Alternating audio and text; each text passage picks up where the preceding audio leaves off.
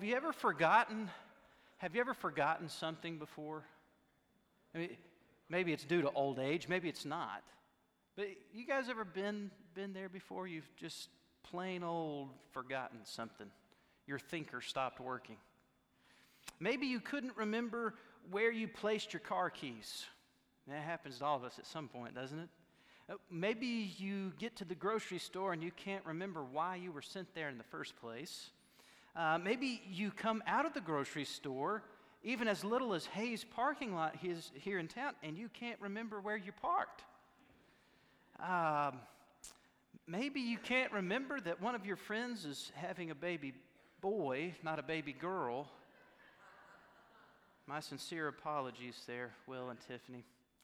Grayton Guy. Like, I knew as soon as I said last week y'all were having a girl, something wasn't right about that. So we forget things from time to time, don't we? And the reason why is pretty simple. We're not perfect. We don't have perfect minds. We don't have perfect memory. But here's another question for you along this same line, and a little more thought-provoking than the first. Have you ever forgotten yourself? Here's what I'm talking about. Have you forgotten who you are? My wife Stephanie came across a news report on Facebook a couple weeks ago about a forgetful lady, and I want to share this news story with you. The article was titled, "Missing Woman Mystery Solved."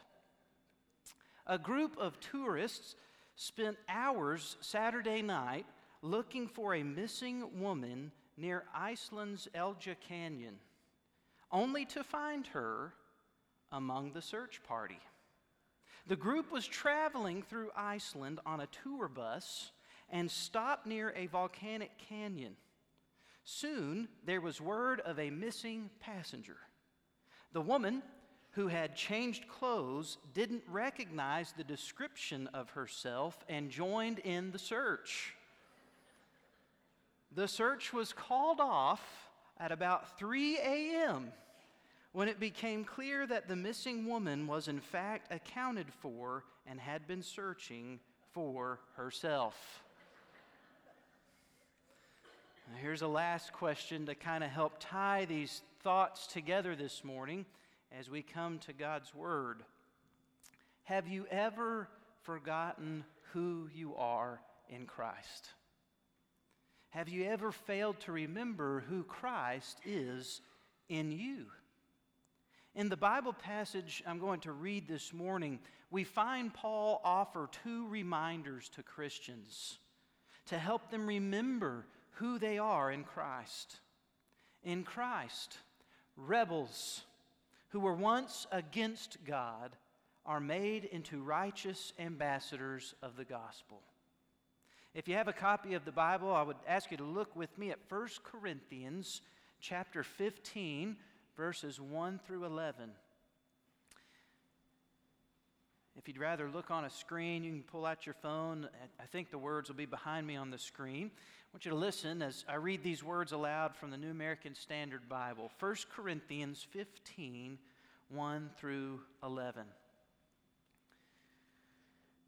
Now I make known to you, brethren, the gospel, which I preached to you, which you also received, in which also you stand, by which also you are saved, if you hold fast the word which I preached to you, unless you believed in vain. For I delivered to you as of first importance what I also received, that Jesus Christ died for our sins according to the Scriptures, and that He was buried, and that He was raised on the third day according to the Scriptures, and that He appeared to Cephas, or Peter, then to the 12. After that, He appeared to more than 500 brethren at one time, most of whom remain until now, but some have fallen asleep. Then He appeared to James, then to all the apostles, and last of all, as to one untimely born, He appeared to me also. For I am the least of the apostles, and not fit to be called an apostle because I persecuted the church of God. But by the grace of God, I am what I am. And his grace toward me did not prove vain. But I labored even more than all of them, yet not I, but the grace of God with me. Therefore, whether then it was I or they, so we preach, and so you believed. Verses 1 and 2 of this text set the table for the main course. Paul was writing to Christians in the church at Corinth in order to make known or clarify or remind them of the gospel message. The good news that Christ died for our sins, was buried, and rose again is the crux of the Christian faith. If a person genuinely believes this message, then his or her identity is thoroughly and radically transformed. In Christ, rebels who were once against God are made into righteous ambassadors of the gospel. Now let's take a closer look at the two reminders issued in these verses regarding our identity in Christ. The first reminder is in verses 3 through 8, the reminder of the powerful message. The powerful message. The word gospel simply means good news.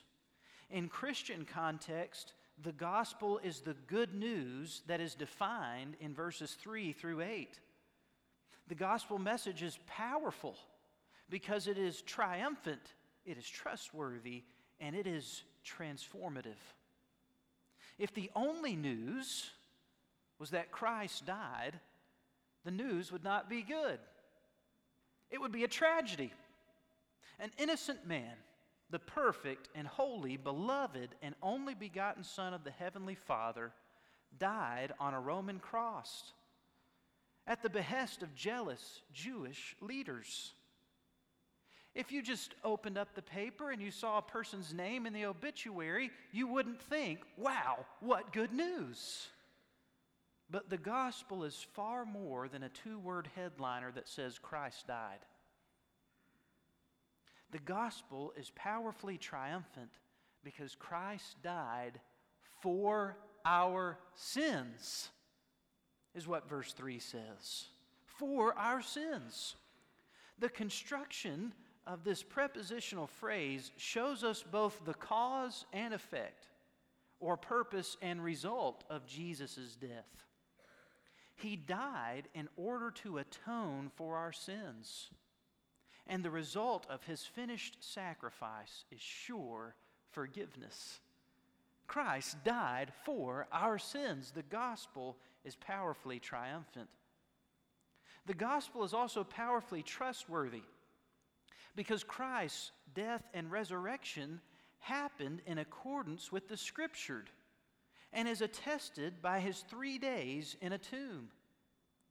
The Old Testament prophesied that the Messiah, the anointed one of God, would die and go through subsequent glory, be raised to new life. The Old Testament prophesied, in other words, God knew what was going to happen, and he sent his Son to fulfill his purpose. The gospel is not man's word, it's God's word. It's trustworthy. Jesus wasn't just knocked out, badly injured, or wounded to the point of unconscious shock. He was dead in his tomb. Jesus' body wasn't hidden away by his friends in some unbeknownst place through a corpse heist. His body was placed in a tomb under official Roman guard. In other words, everybody who cared knew exactly where Jesus was buried, and they couldn't get to him without authorization. His body wasn't stolen away by his followers a few days later. Jesus was stone dead, and a stone sealed the entrance of his tomb, a stone so heavy that nobody by themselves could move it and get in. But 3 days later, something incredible happened. The crucified Savior became the risen Lord. And although nobody could get into the tomb of Jesus, Jesus came out. The gospel is powerfully trustworthy because God said it was going to happen, and we know that there was attestation from official historical records that a man named Jesus of Nazareth was crucified and laid in a tomb. The gospel isn't just powerfully triumphant and trustworthy, it is also powerfully transformative. It's transformative because a dead man came back to life, and that same man guarantees eternal life to all who believe in him. In other words, this isn't just good news about what happened to Jesus, but this is good news about what God can do in your life and my life. It's transformative. Think about how many people saw Jesus after he resurrected, saying that he was alive. In the Bible, we know of 5 resurrection appearances on Easter morning. Mary Magdalene in the garden, other women leaving the garden, 2 disciples on the road to Emmaus, Peter, and then the 10 disciples in the shut and barred room, Judas having died and Thomas being absent. And then there are at least 5 more resurrection appearances after that first Sunday that are recorded in the New Testament. The 11 disciples with Thomas present the following Sunday, 7 disciples at the Sea of Galilee, an appearance to James, the half-brother of Jesus, all of the disciples, and some 500 people on Mount Galilee for the giving of the Great Commission and Jesus' ascension. That doesn't even mention Saul, the great persecutor of the church, who was visited by Jesus on the road to Damascus. Saul, or Paul, as people would pronounce his name with a different tongue, could attest to the powerful message of Jesus Christ. Each and every one of these people witnessed the risen Savior, the risen Lord. And they all testified to the same fact of faith. Jesus is alive. The Christian faith hinges upon his life. And if Jesus lives forever, then it changes how we live our lives here and now. And it changes what our lives will be like when we leave this earth. When Jesus gives us life, he transforms our lives. I want to ask you a question. Has the gospel message changed your life? I mean, I'm not talking about could you just state the fact Christ died. But have you understood that Christ died for your sins according to the scriptures? That his body was laid in a tomb, that he actually died. The very Son of God breathed his last. And then 3 days later, he rose up to live again and to never die again. Have you believed that Jesus is Lord? Maybe you have.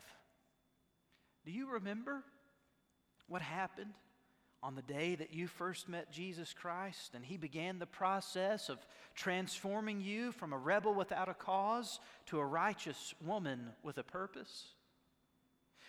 Have you forgotten how grand and how glorious the precious truth of salvation really is?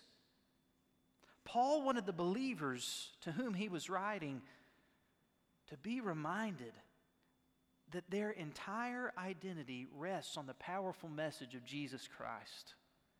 And I want you as a Christian to remember that this morning.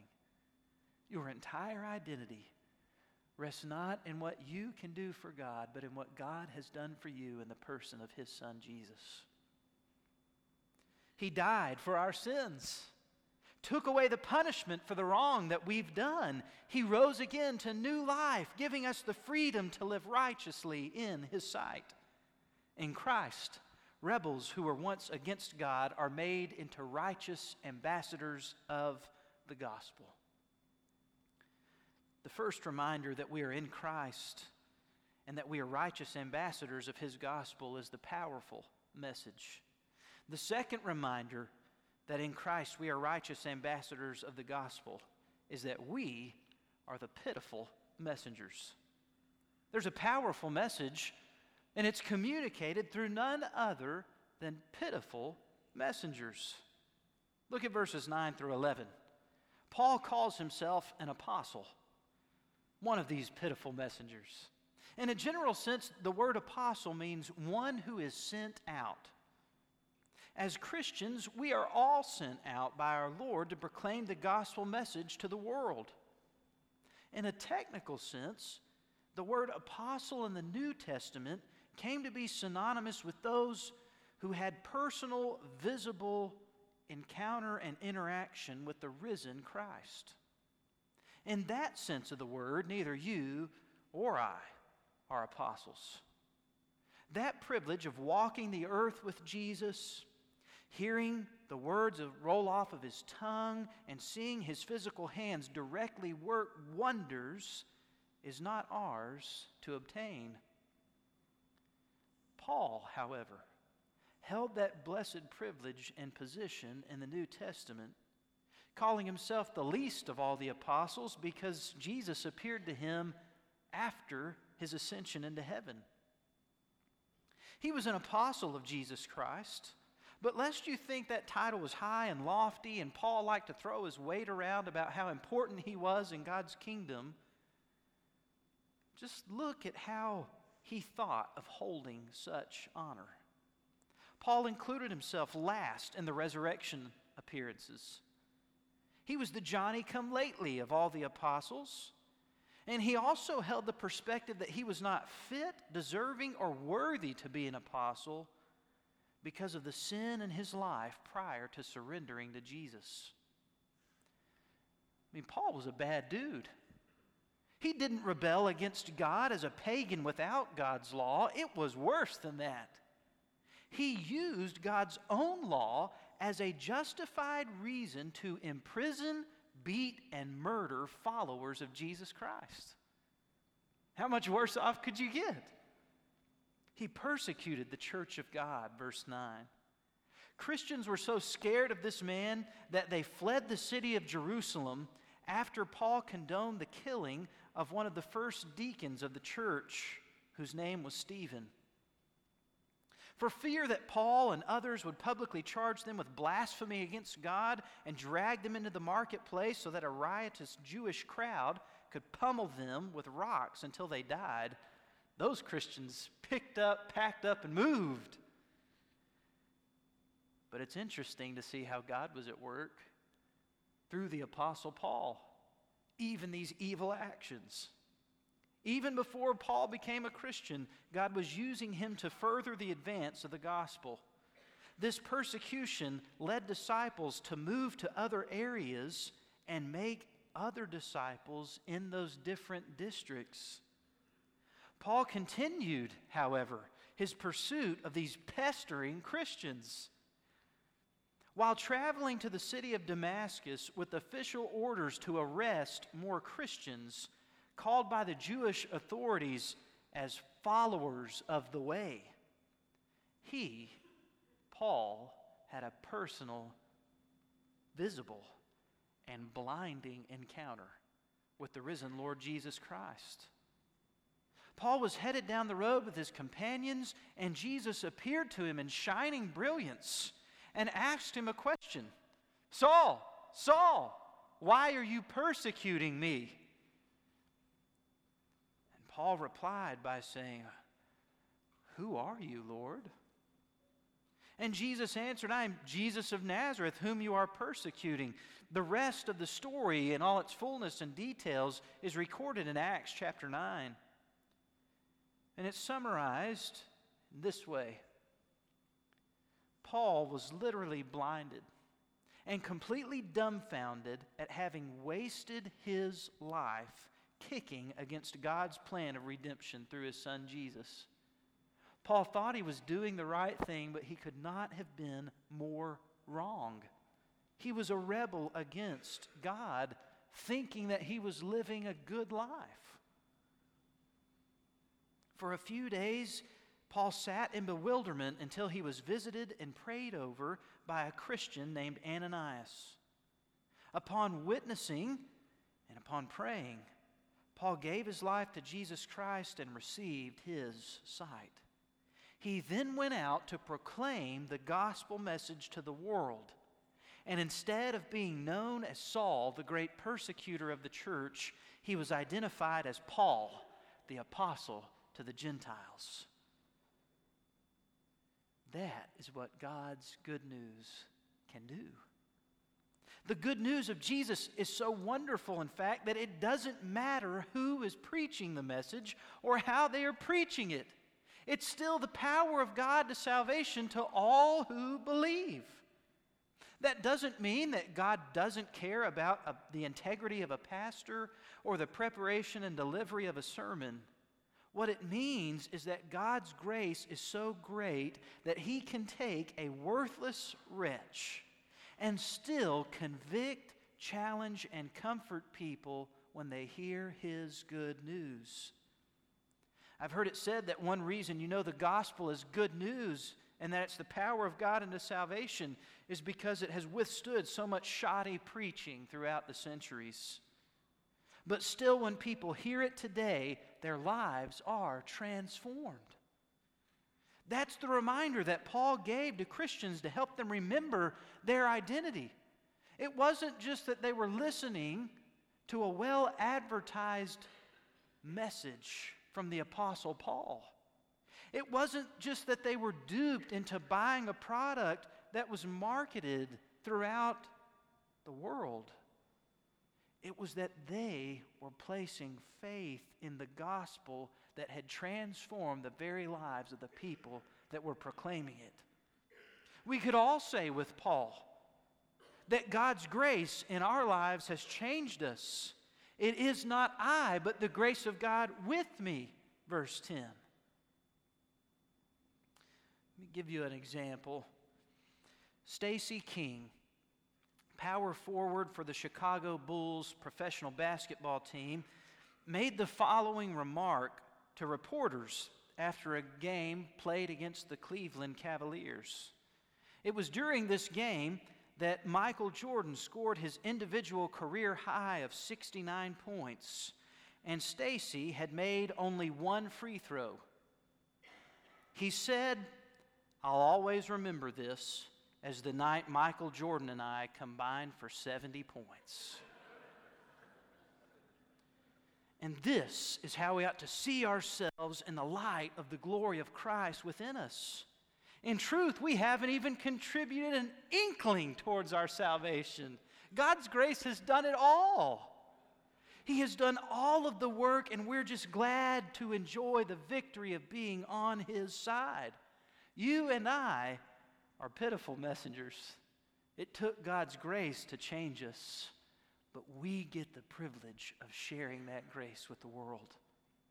Were it not for the grace of God in our lives, we would be destitute, drowning in the wake of our sins, but God in His mercy has saved us, not on the basis of what we have done or even what we would do, but in what Jesus Christ has done for us.